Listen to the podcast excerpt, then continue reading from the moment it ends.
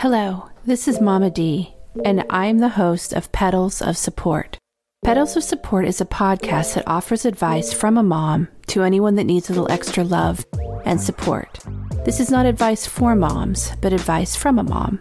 I've covered such topics as forgiveness, how to forgive, when to forgive, and when it's okay to not forgive, letting go, how to make good decisions, and how to handle stressful situations. I'm not a licensed anything. I'm just a mom that wants to provide to you the same advice that I give my kids, my friends, and my family. You can find me on any podcast platform. You can also find me at Twitter at Petals of Support. Please go listen, find the episodes that apply to you, and maybe the ones that don't. You can file that information away for later. If you like what you hear, please subscribe. Thank you.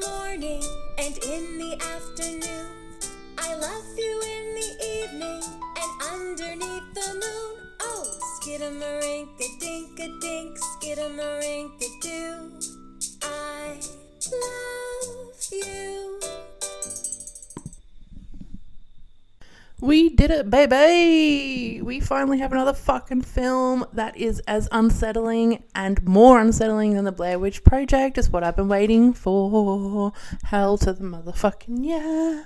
That ending, though, my dudes. That ending, my dudes. Let's get into this bitch. Cue the fucking music. You're only given a little spark of madness. Followed Mr. Carpenter. What he saw couldn't have been a dream. It was too real. But it couldn't have been true either. It was too deliciously frightful. Frank, that's yesterday. Old times are only good when you've had 'em.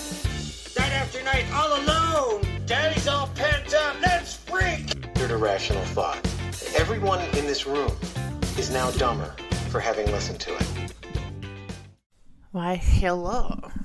Now, before we get into my um, little exclamation at the start of this episode, I do want to go back to the start and let's discuss exactly what Skinamarink is because this is one hell of a film and it, it deserves as much recognition as it can possibly get, whether you like it or not. So, Skinamarink is the brain fart child of one Kyle Edward Ball. He actually has a concept short film that he put forward before this one um, on YouTube called Heck, and I highly recommend you watching that before you watch this so you have some sort of idea without giving too much away of what you're getting yourself into. Skinamarink is not for everyone. It will never be for everyone. It is a very experimental horror. It is very different to what's out there today, which is partly why I love it. But you're going to get people who are going to hate it, who are going to find it's boring, much like my favorite film that I bring up at the start of this episode, Blair Witch Project. It's not for everyone. and to be brutally honest, the first half wasn't for me. I watched this film alone in my house with my cats. It was pitch black. It was about 10:30 at night, and I actually slept through the first probably about 20 odd minutes. And that's not to say it was necessarily boring. I don't know if I was just really tired, if I was bored, what the case was. Well, I probably watched the first 10, 15 and then slept for about 15, 20 and then woke up. but um, regardless of that, um, I've gone back and watched it since. And I really enjoy this film. And at the same time, I really hate this film. um, just a bit, a bit of context. Let's go into a little bit of a deep dive of the plot, shall we? Skinamarink is the story of two young siblings, four year old Kevin and six year old Kaylee, who get left alone at home one night. Their dad is nowhere to be found, and some unseen presence begins to whisper at them from the dark, and it just gets weirder from there. We have vanishing doors. We have no soundtrack. No soundtrack. It is all static except for the sound of I think like 1950s cartoons, like TV cartoons. Um, the camera is all at the height of the kids, so you see nothing more than what they're seeing, which makes it even more terrifying. This is an immersive film. You get immersed into this film. You get brought in. You are a child. This fucker plays on your fears from when we were children. Which is the whole point in the film, because Kyle Edward Ball actually went to Twitter a few years ago and asked the question Do you remember any of your nightmares from when you were a kid? And the answers that he got on Twitter and Reddit and other places is what we see here in this film. He's put them all together and made this extremely unnerving, this extremely unnerving waking nightmare that's crept its way like a cursed object into a few hundred theaters and homes. And it's it's incredible. It's something we've never seen before. It's a fresher breath of air in the horror genre which is exactly what we needed. We needed to vamp this up. We needed to spice it up a bit, bring something new. And I feel Skinamarink does that. And I think another reason why this is so effective, or this film is so effective for me personally, is you don't see faces. You never see a single face straight on. You hear the voices, and you're hearing them at the level of the kids because of how the camera height is the same as theirs. But you don't even see the kids' faces. You see some of them side on. You see a particular face at the end, which we might get into a bit later. But for the most part, you, you don't. Like 99% of this film, you're not seeing a face. You're not hearing a soundtrack. You're not seeing lovely, shiny, edited scenes and film. You're seeing grainy, blue hued, what almost looks like camera footage, CCTV footage all filmed at the height of the fucking kids. no, I know I keep saying that, but that's what makes this film so damn effective. Is we are brought into this film as a child. This is literally your nightmares come true. You're waking up. You go to bed. Your dad's not. Eh, sorry, you go to bed. Your dad's there. You wake up. He's not. No idea where your mum is. And the sweetest thing, which sort of makes it even more unsettling, is when these kids first realize they're alone. They make a fort downstairs in front of the TV and they're just like huddling each other. And you're like, oh, that's exactly what I would have done. Or it's so sweet. They're so young. And then you realize, well, they're doing this because they're the fucking alone and doors and shit are vanishing. and then you just get that unsettling feeling all over again. And then, along with that, the concept of up and down dissolves. Furniture starts appearing on the ceiling and toys begin gathering on the walls. You get long shots of toys in what looks like never ending hallways. You've got Lego spilt on the floor because the kids were playing in front of the TV under their fort. The name of the game in Skinamarink is disorientation. You know, it, it, it leaves you disorientated, it leaves you confused, it leaves you scared. It's so unnerving so unnerving. And Ball uses every cinematic tool in the box to make us uncertain of what we are seeing and hearing. And it's much like another review that I listened to before uh, recording because I wanted to get a few other opinions on, on what people thought of this film was um, Film Rage. Now, shout out to you guys if you're listening, but I listened to uh, to their review and their, their podcast, give them a lesson uh, before I did this, as well as many others. And they were saying how in every shot, in every room, in every quote unquote scene, you're sitting there looking for stuff because you are so immersed into this world that you're constantly looking around to see what's there. And sometimes there's nothing there but that's what puts you on the edge of your seat is you're like okay here is i don't know here's a really dark room. You can hear noises. Is there going to be something in the shadows? Is something about to jump out at you? And you're sitting there expecting it and you're waiting for it. And a lot of the time it doesn't happen. And that's what makes it even more effective is you're on your edge consistently because you're just so unsettled by what you're looking at and you don't know what's to come. You don't know what's next. This film could take so many different turns. I'm glad it took the turn that it did, but it could go in so many different ways when you're watching it for the first time that you start putting scenarios in your head and you start over analyzing what you're watching. And then you realize this could happen, that could happen. But if this happens, then that could happen. But if that could happen, then this might happen. And then you're so focused on the screen that you just, you're ready to be jump scared at any moment. and I think that's another thing about this film is there is no, for me, there was no jump scares. I know for others, they said that they found some stuff that was sort of like a jump scare. I don't really find them as jump scares. It's very more very psychological for me.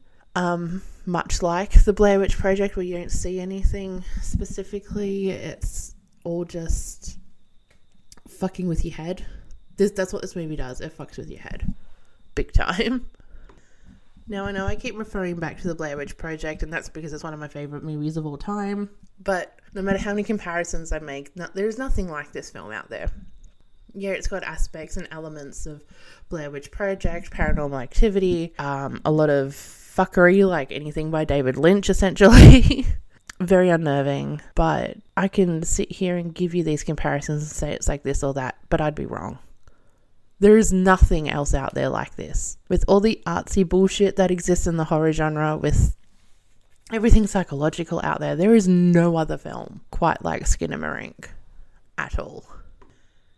And going back to the no soundtrack, when I say there's no soundtrack, I mean there's literally nothing. It is static. You know, you're watching a lot of old cartoons fuzzing in and out. We watch lights turn on in other rooms and we wait until they turn off. We watch Legos tumble through carpet strands. We listen to footsteps creaking in other rooms as the camera pans snail speed across the floor slowly, so slowly you might not even notice it.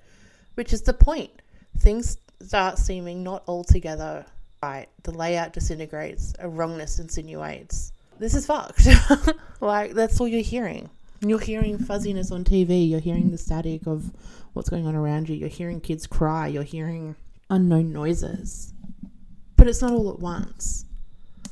It's sprinkled. Other than the fuzziness, it's sprinkled throughout. It's a very, very quiet film once you take out um, the fuzziness.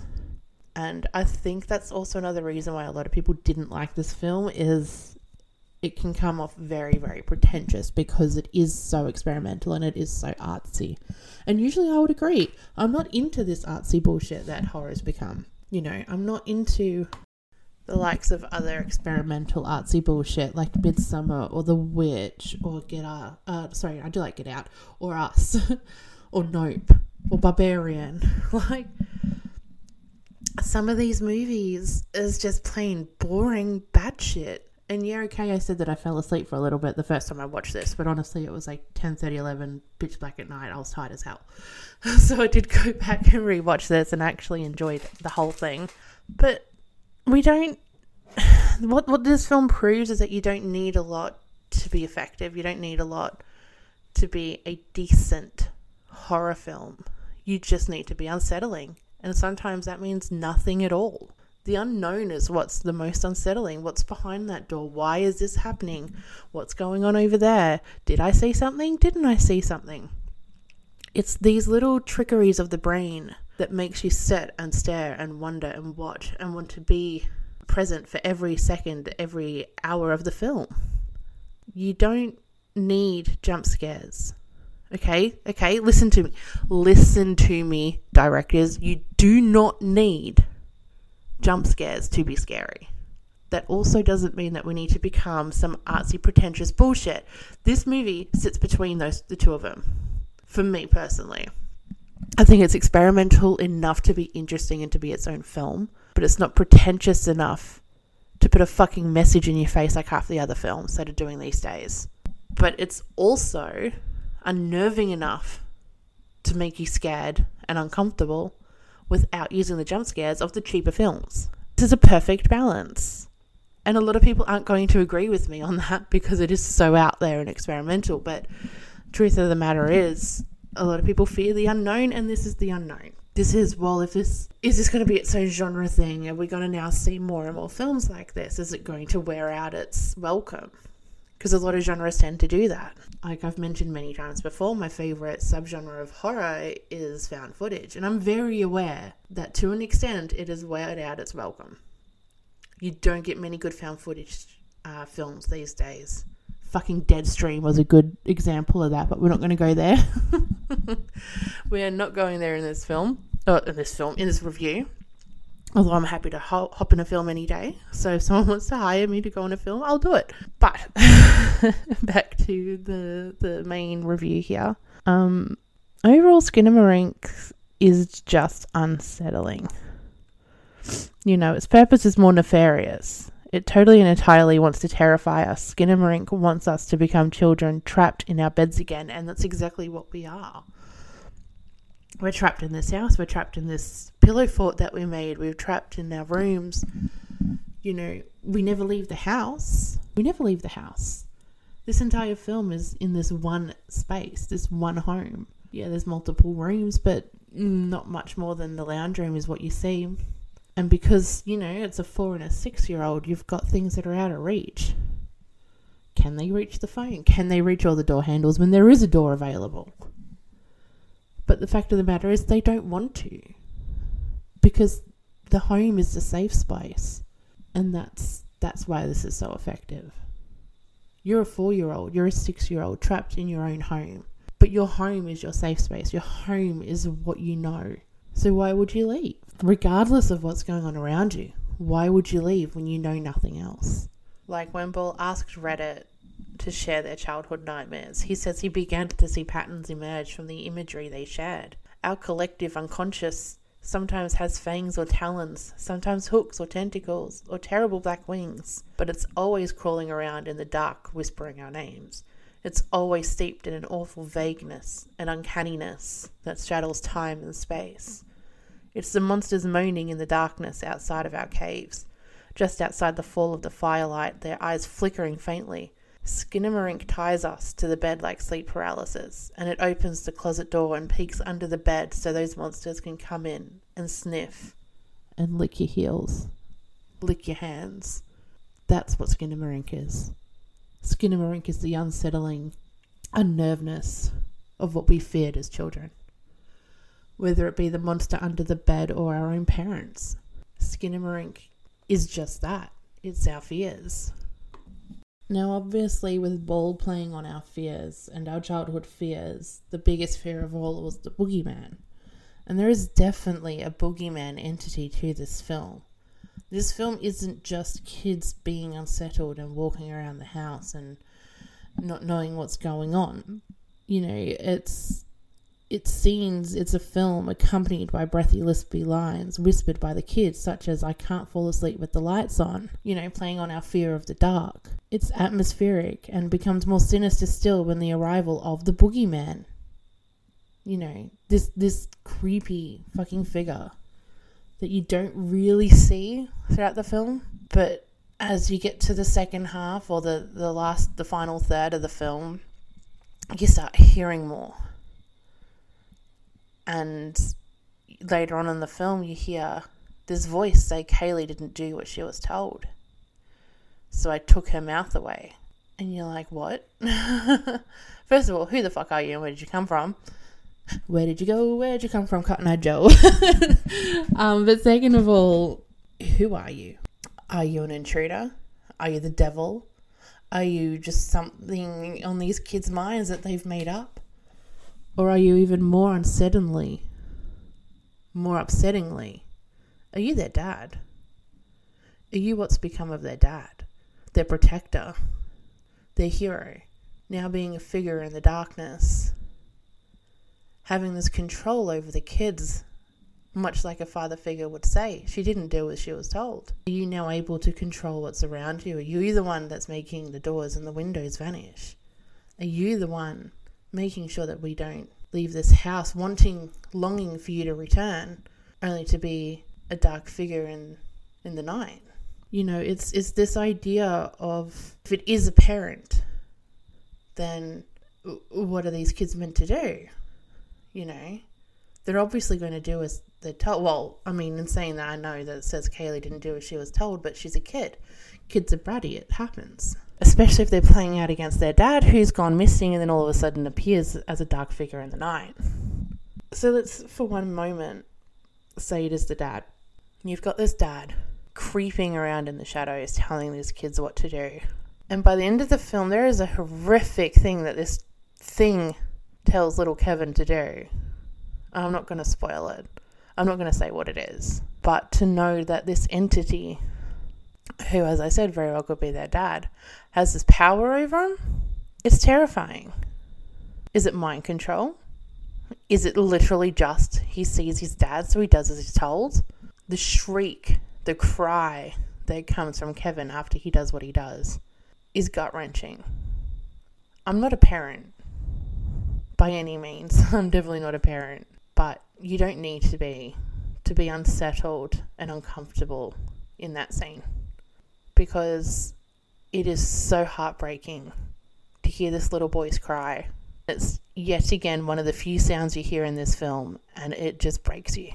And you see certain scenes or certain sorry, not scenes, you see certain angles during that scene, if you can call it a scene, because it's almost like one long shot, or a whole heap of little pieces put together. But any anyway, I'm getting sidetracked. It's just really unsettling. And it's such a part of the build up of that final 15 20 minutes. Now, I'm 30, right? And there's not a lot that scares me these days. But still, to this day, if something does, or I have an uneasy feeling when watching a movie, I'm going to cover my eyes. I don't care what anyone says, I'm covering my eyes. And there was two parts of this film that had me so unsettled that I thought something was coming that I sat there barely peering through the gaps in my fingers covering my eyes. One of them was a bedroom scene. I thought something was coming out from under the bed. The second is the final shot of the film. Much like the Blair Witch Project, the final shot in this film is what leaves you so fucking uncomfortable. Because just picture you've been watching this film for what, like an hour and a half, two hours? I've forgotten how long it goes for. All this time watching these two kids, or being one of the kids, in blue, greeny, filtered static of cinematography. This door's vanishing, the toys are moving, shit's upside down, only to end. And this isn't a spoiler. It's not to me anyway, because you see it coming a little bit earlier on. But to end on this slow zoom into the fucking closet. Yeah, the closet. That's right. It's playing on your fear that there's something in the closet and it just go black and you're sitting there and you're looking at it and you're like, what are we looking at? Why is it still going? Where are the credits? What's going on? Only now, if you if you if you don't want to know anything, obviously stop listening for about the next thirty to sixty seconds. But only to see this shadowy figure of a face slowly appear in the darkness. It is not perfectly clear but you see enough to know it's just not a standard face. And it stares at you. It stares at your fucking soul. it is so unsettling and it made me so happy because I'm a psychopath.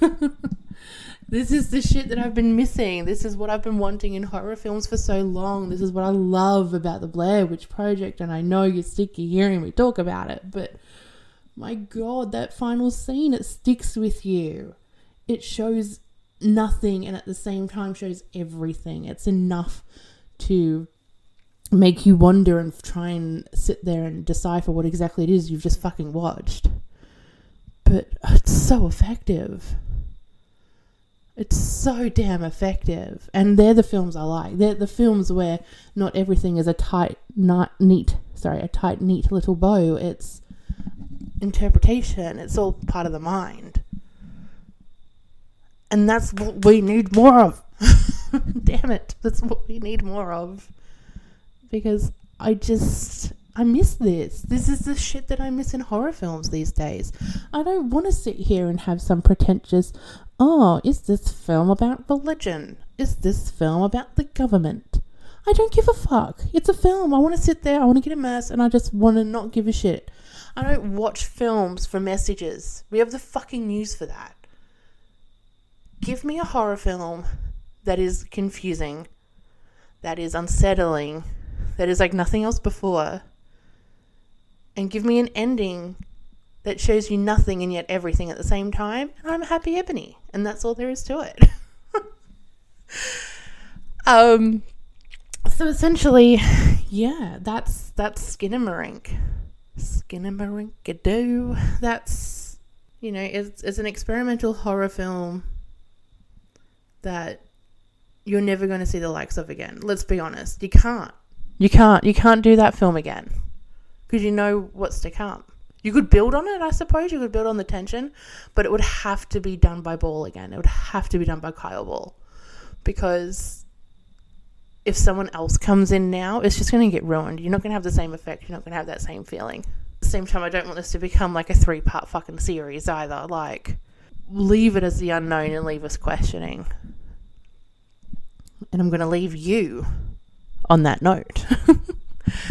uh, before I go, thank you very, very, very, very, very much to Sean from Cheap Seats Reviews yet again for being the guest host for February. Uh, we do have one for March. This is a monthly segment that's coming up now as part of the podcast. And for this month, we are discussing, or we are discussing, what am I talking about? We are having Jim from Film Rage come and host for an episode. He's going to do one of my favourite films, Evil Ed. That's coming out on the 15th of March, Australian Eastern Time. So the 14th for 99% of you who listen to this podcast. I should just put everything in US times. Um, so look out for that. We have a few other special things coming as well. And I hope you all listened to the very short but very meaningful little message that Jess left for you guys to listen to earlier this week. I know it's only a five minute clip, but she misses doing this and she misses you guys so much that she just wanted you guys to know she's okay. She's okay, but she's not okay, but she's okay.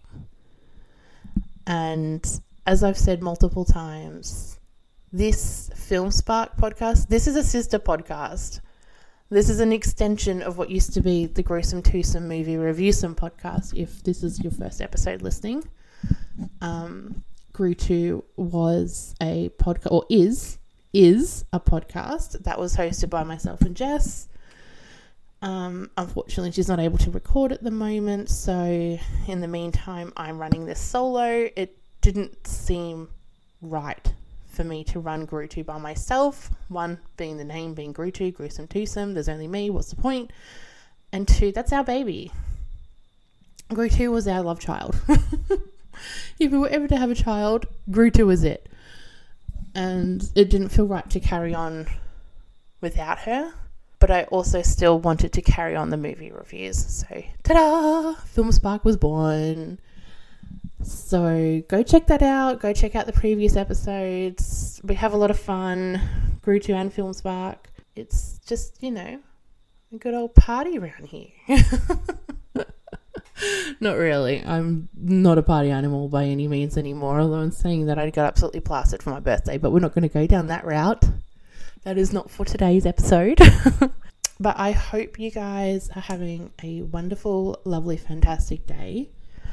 The next review, provided I can find it, because at one point I could find it, now I can't, is Trails of the Screaming Forehead. Don't look it up. Just just wait for the review. it's, it's a wacky wire. Uh, it's a wacky wide. I'm recording this at six o'clock in the morning. I'm delusional. So, with that, we're going to leave you to it. Thank you so much for listening and have a fantastic day. You were just listening to the Film Spark podcast for all your film needs and more. Like what you heard? Give us a shot. Follow us on Spotify, Apple, Good Pods, and more. Or follow the socials at film underscore spark underscore pod you know what? Just follow us on everything. Check out the Linktree linktr.ee forward slash filmsparkpod. Find us, follow us, give us a shout. We always want to hear from you.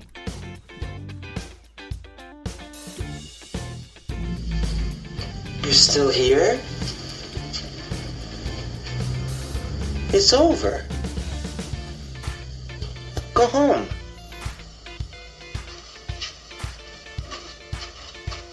Go.